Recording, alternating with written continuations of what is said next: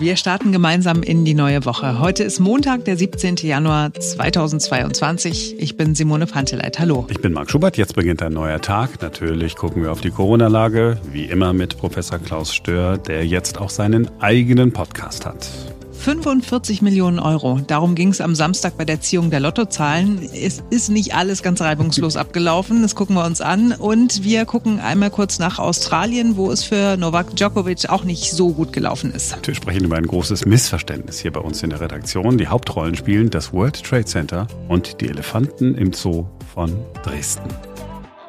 Immer wenn die Arbeitswoche zur Neige geht, dann besteht die große Chance, manche sagen große Gefahr, dass in der Bundespressekonferenz in Berlin ausführlich über Corona gesprochen wird.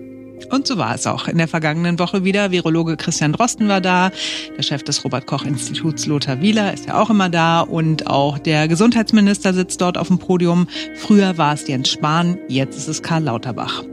Was haben die gesagt? Äh, Omikron verbreitet sich rasant, wird Delta bald komplett verdrängt haben. Die Verläufe sind aber nicht so schwer, was ja gut ist. Wir stehen besser da als andere Länder, was äh, den Verdopplungszeitraum der Ansteckungen angeht, was an den verschärften Maßnahmen liegt und daran, dass sich so viele dran halten. Äh, Lauterbach hat gesagt, Lockerungen der Maßnahmen kann man derzeit ausschließen. Wenn die Fallzahlen deutlich steigen, dann muss natürlich mit anderen Maßnahmen gegengesteuert werden. Zitat Ende. Also heißt mit anderen Worten, dann wird eher nochmal verschärft. Ja, und dann hat er ja in der Bild am Sonntag hat er ja auch irgendwie sowas gesagt, oh, das wird noch alles äh, besonders schlimm. Ich, ich, ich weiß auch manchmal nicht. Aber ich habe so den Eindruck, auch so auch was der Drosten so gesagt hat, dass es wirklich so langsam in Richtung Entspannung geht. Ist das so? Ja, oder? Also es ist schön für dich, sagen also es ist schön für dich, dass du, dass du dieses Gefühl hast. Bei mir ist es gerade überhaupt nicht so. Also vor allen Dingen, wenn ich dann lese, dass fast drei Millionen Menschen über 60 Jahre bei uns in Deutschland noch nicht geimpft sind. Drei Millionen mhm. und fast neun Millionen noch nicht geboostert. Dann frage ich mich, warum? Also warum sind diese Menschen nicht geboostert? Warum sind sie denn gar nicht geimpft? Und wenn ich dann höre, ja, also irgendwann muss man das Virus laufen lassen, weil man ja die Bevölkerung nicht immer wieder nachimpfen kann. Aber jetzt geht es mit dem Laufen lassen halt noch nicht. Dann denke ich mir, wann, wann ist denn irgendwann? Und also wenn diese drei Millionen es nicht geschafft haben, innerhalb von einem Jahr, in dem wir jetzt den Impfstoff haben, sich äh, impfen zu lassen, wann sollen sie es denn dann machen? Also wann soll das denn dann passieren? Also ich bin gerade so nicht so optimistisch, wie du merkst. Ja, aber Klaus Stör ist ja äh, immer etwas optimistischer, obwohl er, er selber würde jetzt sagen, Optimist ist er nicht, er ist Realist. Ähm, wir haben mit ihm über diese Pressekonferenz und den aktuellen Stand der Dinge gesprochen. Das machen wir immer, äh, wenn wir Fragen haben in Sachen Corona. Das ausführliche Interview findet ihr in diesem Podcast-Feed als eigene Episode. Wir haben sehr viel Feedback bekommen und äh, Leute haben gesagt, hey, ist es super, wenn ich das Interview einzeln hören kann. Also für alle, die den Überblick haben wollen, Ihr seid ja richtig. Alle, die sagen, nein, ich will das ganz äh, hören und das würde uns natürlich freuen. Das ist nämlich sehr interessant. Das ganze Interview ist da, wo ihr uns im Moment auch hört. Und noch etwas Besonderes heute. Dieses Interview ist Teil des neuen Podcasts Corona-Strategie mit Professor Klaus Stör. Diesen Podcast könnt ihr euch also auch abonnieren. Ja, und ich äh, finde es tatsächlich auch sehr wohltuend, äh, Professor Stör zuzuhören, denn er ist wirklich viel mhm. optimistischer, mhm. nein, realistischer als ich es bin. Und für ihn ist völlig klar, wir sind auf dem besten Weg, das Schlimmste hinter uns zu lassen. Wir sind in wenigen Wochen, in wenigen Monaten raus aus der Pandemie und in der endemischen Lage. Und äh, ganz interessant äh, fand ich, dass äh, Christian Drosten das gesagt hat, was Sie auch schon seit einigen Monaten sagen, dass wir tatsächlich auf dem Weg sind in die Endemie in diesem Jahr. Ja, dazu braucht weder Herr Drosten noch ich eine Glaskugel zu haben. Das war am Anfang der Pandemie schon klar, in welche Richtung das geht. Dass das jetzt passiert, habe ich gerade mal nachgelesen auf meiner Webseite Corona Strategie hatte ich im letzten Januar geschrieben und meine Vorhersage war, dass es Anfang 2022 passiert.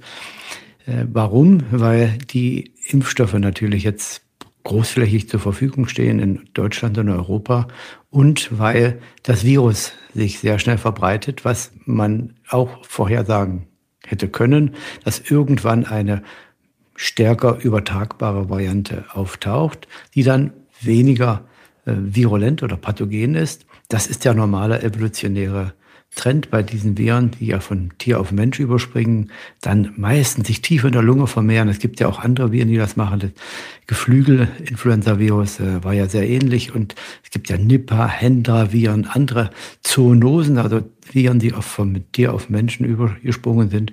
Und da war die ganz ähnliche Anpassung zu sehen. Und jetzt haben wir mit Omikron eine Variante, die sich sehr schnell ausbreitet, wo gar keine Kontaktunterbrechung wirken in irgendeiner signifikanten Größenordnung. Und das ist das Zeichen für das beginnende Ende der Pandemie.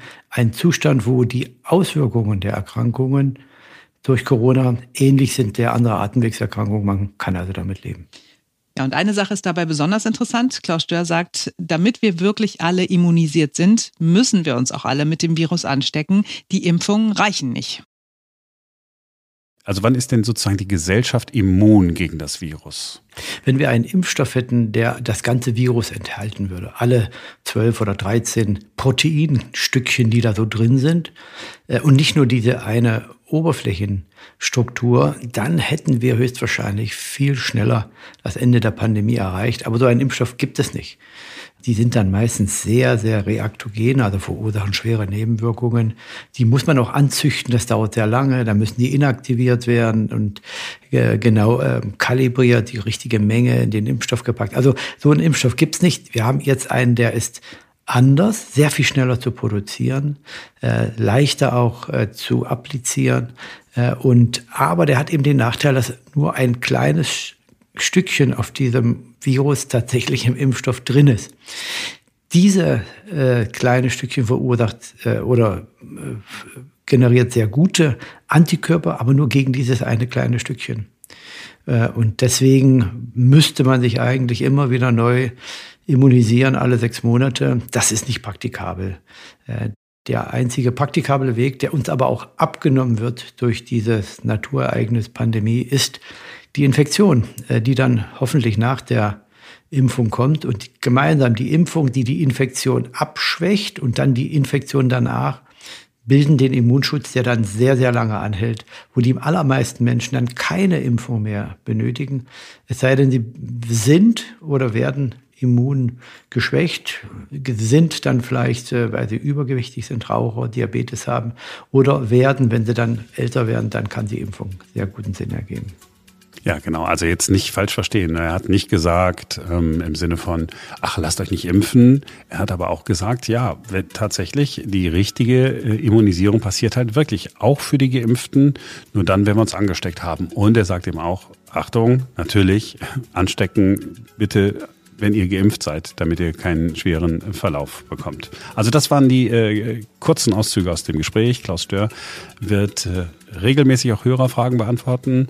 Einige Fragen haben uns in der Vergangenheit schon erreicht. In dem Interview, das ihr ganz hört, beantwortet er auch die Frage von Marc Tolksdorf. Da ging es noch einmal darum, ob die PCR-Tests wirklich vernünftig, richtig und sinnvoll sind. Das alles jetzt im längeren Interview und im neuen Podcast von Professor Klaus Stör, der seinen Namen trägt und den Titel Corona-Strategie.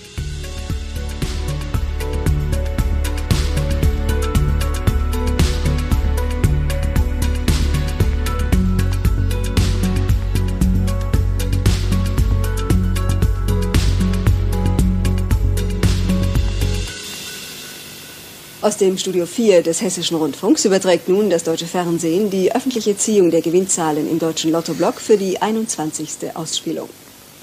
Der Aufsichtsbeamte hat sich vor dieser Sendung von dem ordnungsgemäßen Zustand des Ziehungsgerätes und der 49 Kugeln überzeugt. Die Ziehung der Lottozahlen war vor einigen Jahrzehnten, es ist noch gar nicht so lange her, das Highlight im deutschen Fernsehen. Die Nation hat gebannt geschaut, wie die Lottofee, eigentlich ein würdeloses Wort, Karin Tietze-Ludwig daneben gestanden hat, wenn irgendwelche Kugeln aus der Trommel gefallen sind. Die Ziehung gibt es natürlich immer noch, auch mit einer Lottofee, die heißt heute Miriam Hanna. Die Ziehung wird auch immer noch live übertragen, allerdings nur im Internet. Und so sind wir nachträglich Zeuge geworden, wie es diesmal nicht so wirklich wirklich funktioniert hat. 42,6 Millionen Euro. Damit wollte ich gerade starten, aber ich höre ein klares Stopp und damit kommt die Ziehungsleitung genau Genau, damit kommt die Ziehungsleitung zu mir. Wir sind alle getestet und Hallo. geboostert, deshalb auch ohne Maske. Guten Abend. Es ist soweit. Es ist ein kleines technisches Problem. Was ist Genau. passiert? Das können wir uns jetzt nicht erklären. Wir starten die Maschine auch nicht neu. Es funktioniert nicht. Wir haben es schon probiert. Ja.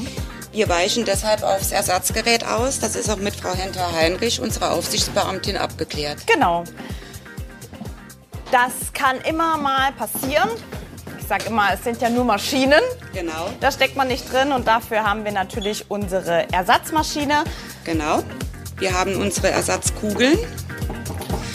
Frau Wonn zeigt den Kugelsatz. Sind alle 45 drin, Frau Henter-Heinrich.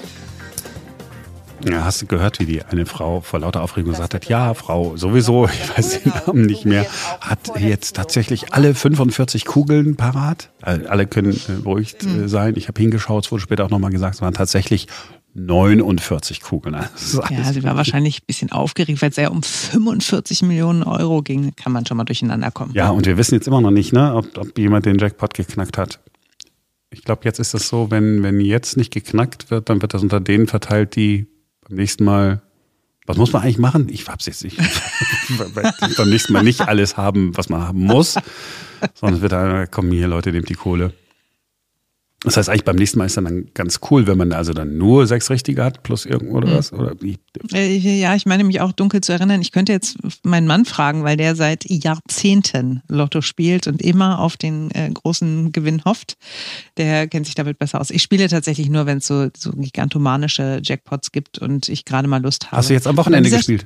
Nein, habe ich nicht. Aber ich könnte die Geschichte erzählen, dass ich ja mal Lottozahlen geträumt habe. Mhm. Es ist wirklich wahr, Marc, die Geschichte. Es ist keine Spinne Okay. aus der Joka-Palm-Geschichte. Okay. Ich äh, träume von Lottozahlen, wache morgens auf und denke mir, schreib dir mal lieber die Zahlen auf, die dir da, die du dir da äh, ausgeträumt hast. So, und dann ähm, habe ich, fielen mir noch drei Zahlen ein. Ich habe Lotto gespielt Wow. und diese drei auf Zahlen jetzt sind gezogen worden. Nein. Doch, wirklich. Ich habe irgendwie, keine Ahnung, was es war, 10 Euro oder so gewonnen, aber ich habe mich halt in den Arsch gebissen. Ach, du hast aber nur drei geträumt Das, und äh, wenn du jetzt sechs ja, ja, geträumt nein, hättest, ich, also die anderen sind, die anderen sind mir nicht mehr eingefallen. Ich habe komplett Lottozahlen geträumt, aber als ich aufgewacht bin, sind mir nur noch drei eingefallen. oh. ja. Es könnte sein, dass ich so eigentlich mal Lottogewinnerin geworden wäre, wenn mein Gehirn besser funktionieren würde.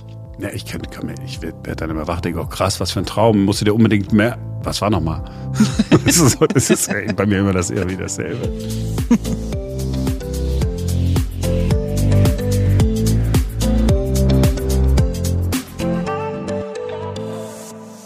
Ganz kurzer Blick bei uns in die Redaktion. Wir bekommen ja immer spätestens am Freitag, meistens ist aber der Donnerstag, so eine Übersicht über alles das, was in der kommenden Woche so ansteht. An wichtigen Ereignissen, Terminvorschau, Wochenvorschau nennen wir das. Und ich habe auf diese Wochenvorschau geguckt und habe gesagt, oh Wahnsinn, das müssen wir unbedingt machen. Das hätte ich gerne hintergründig beleuchtet. Das kann doch wohl alles nicht wahr sein.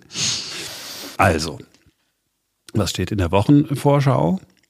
Fütterung der Elefanten im Dresdner Zoo mit Tannenzweigen aus Tannenbäumen aus dem World Trade Center.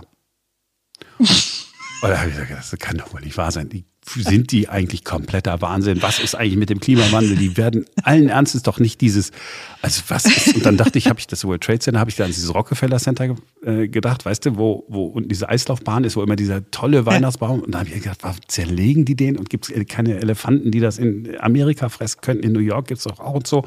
Und dann habe ich, also hab ich schon gedacht, also schon, weißt du, habe ich schon so aufgeschrieben äh, an die Redaktion, bitte mit jemandem sprechen, der den Versand organisiert und so. Hm, hm, hm. Ja. Und dann habe ich so gedacht, also, aber irgendwas.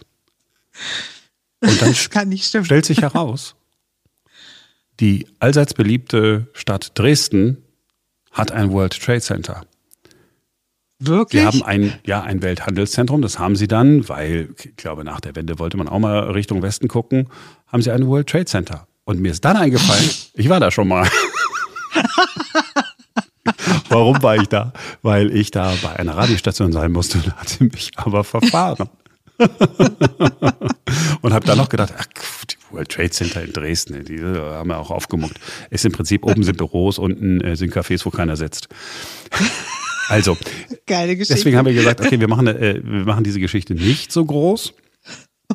Mit anderen Worten, wir lassen sie auch irgendwie ganz weg. Also, wenn ihr äh, davon hört im Laufe dieses Tages, die Elefanten im Dresdner Zoo haben Tannenzweige aus dem World Trade Center bekommen. Es ist nur ein paar Meter gefahren worden, ja. Das ist äh, da an der einen Hauptstraße, der Namen ich vergessen habe, Ammonstraße, Ammonstraße, glaube ich, heißt sie. Da ist das World Trade Center. Da stand ein usseliger Baum. Den haben die Elefanten dann gefressen. Alles ist gut. Es wurden keine Flugzeuge gechartert, was ich so vermutet hatte. Weißt du, wie wir dann immer in der Redaktion sprechen? Wie kann man darüber sprechen?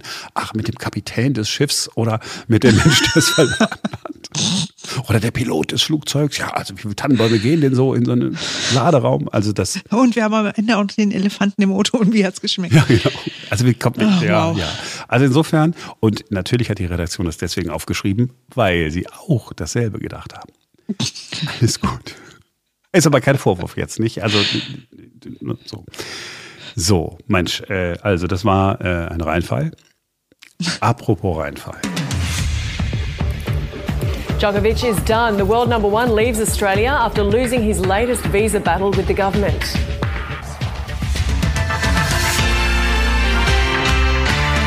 Hello and welcome to ABC News. I'm Gemma Vaness. Ten days after he arrived in Melbourne to defend his Australian Open title, Novak Djokovic is being deported. The full bench of the federal court has dismissed his application to overturn the cancellation of his visa by the federal government. It's a decision that's made headlines around the world and sparked fury in Djokovic's home country, Serbia. Wow. Meine Lieblingsgeschichte am Wochenende war ja nicht diese World Trade Center Nummer und es war auch nicht, äh, Lottozahlen hat nicht richtig funktioniert. Novak Djokovic. Ich bin so erleichtert, dass Australien den äh, des Landes verweist. Das finde ich so super. Also es, äh, habe ich wirklich, ich habe mich gefreut.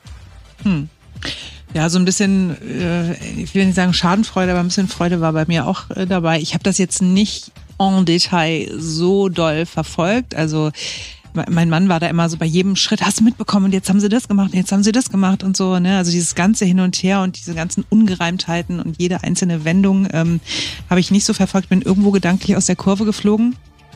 Ähm, aber ich finde es auch tatsächlich richtig gut, dass man sich da durchgesetzt hat und auch die Begründung der Regierung vorab fand ich auch total schlüssig. Ne? Die haben halt gesagt, ja, wir sehen es auch so. Der wird wahrscheinlich keine große Ansteckungsgefahr sein, aber er ist eine Gefahr für die öffentliche Ordnung und er fördert mit seinem Aufenthalt die Anti-Impf-Stimmung im Land. Und das wollen wir nicht. Wir wollen nicht, dass er hier das alles torpediert. Und äh, von daher fand ich auch das gut, was der, der Richter gesagt hat. Es war so ein bisschen so. on whether the decision was, for different reasons, irrational or legally unreasonable. ob das irrational oder juristisch fragwürdig war. Wir entscheiden nicht über die Weisheit dieser Entscheidung. Ne? Die haben gesagt, wir, wir halten uns da raus. Wir sagen nur, es ist nicht irrational, es ist nicht juristisch fragwürdig, er kann ausgewiesen werden. Tschüss. Ja, vor allen Dingen, ich meine, ein Ernstes, er hat da schon mal vom, vom Richter gestanden, als er das erste Mal ausgewiesen werden sollte. Und da hat der Richter ja äh, nahezu wörtlich gesagt, ja, was hätte dieser Mann denn noch tun sollen? Er hat ja sozusagen alles richtig gemacht. Und dann stellt sich raus, ach nee, ach ja, das, da, er war doch noch in einem anderen Land, hat er nicht angegeben. Hier war was falsch angekreuzt, dann war der Test mal positiv, mal negativ. Und ja, also ich will ja gar nicht, dass Australien den für sein Fehlverhalten bestraft, wenn es denn ein Fehlverhalten war, dass er obwohl er wusste, dass er Corona-positiv ist, äh, Veranstaltungen besucht hat, sich hat fotografieren lassen, ist auch noch zu einem Interview gegangen. Finde ich bescheuert, ge- wirklich be bescheuert genug. Aber er lügt die Menschen bei der Einreise an, die Australier, die australischen Behörden. Also so dreist muss man ja erstmal sein, setzt sich dann vor Gericht hin und sagt, ja, alles gut, dann kriegt er äh, die Absolution vom Richter und wäre damit durchgekommen. Es geht einfach, nicht, es ist einfach voll ungerecht. Ja, und es ist nicht die Geschichte, ach, jetzt strafen sie ihn dafür, dass er so ein Impfgegner ist, sondern der hat die, der hat die einfach bei der Einreise belogen. Also wenn du in Deutschland, wenn du bei der Einreise lügst, ja gut, in Deutschland bist du, ja, äh, könnte, könnte man ja auch sagen, nee, du darfst nicht einreisen. Alle Länder machen das so. Verdammt nochmal. Und wenn jetzt, und natürlich Serbien, Proteste wieder immer dasselbe und so weiter. Sie sind ja auch Underdogs, ist ja auch richtig und so weiter. Können, können sich auch aufregen. Ich glaube, in Australien interessiert das keinen Hund. Das glaube ich auch nicht, ehrlich gesagt. Aber äh, tatsächlich, was ich gerne gesehen oder gehört hätte, wäre, wenn er denn gespielt hätte, wie sie ihn da alle auspfeifen und ausbohnen und der dann gleich am Anfang irgendwie rausfliegt. Das, das hätte ich dann alternativ auch ganz gut gefunden, aber so ist es noch besser. Ja, auch. Also wer sich nicht an die Regeln hält und wer nicht die Wahrheit sagt, ja, der muss halt auch mit Restriktionen rechnen. Ich hatte fest damit gerechnet, dass du jetzt sagst, dass du Polizistentochter bist. Nein, ich bin nicht so vorhersehbar. Tut mir leid. Nein, das ist doch gut, dass ich äh, selber, ähm, also von mir, nee, von dir auch überrascht bin. So, das äh, war's für heute. Wir sind morgen wieder für euch da, denn dann ist wieder ein neuer Tag. Und dann reden wir über ein Spiel, was ich nicht verstehe und was Marc mir und euch erklären wird. Oh ja, das ist so, ich, ich, es ist, es ist. Wird total gehypt und ich raff's. Es ist so simpel, aber es ist so cool, aber das machen wir schön morgen. Bis dann. Tschüss.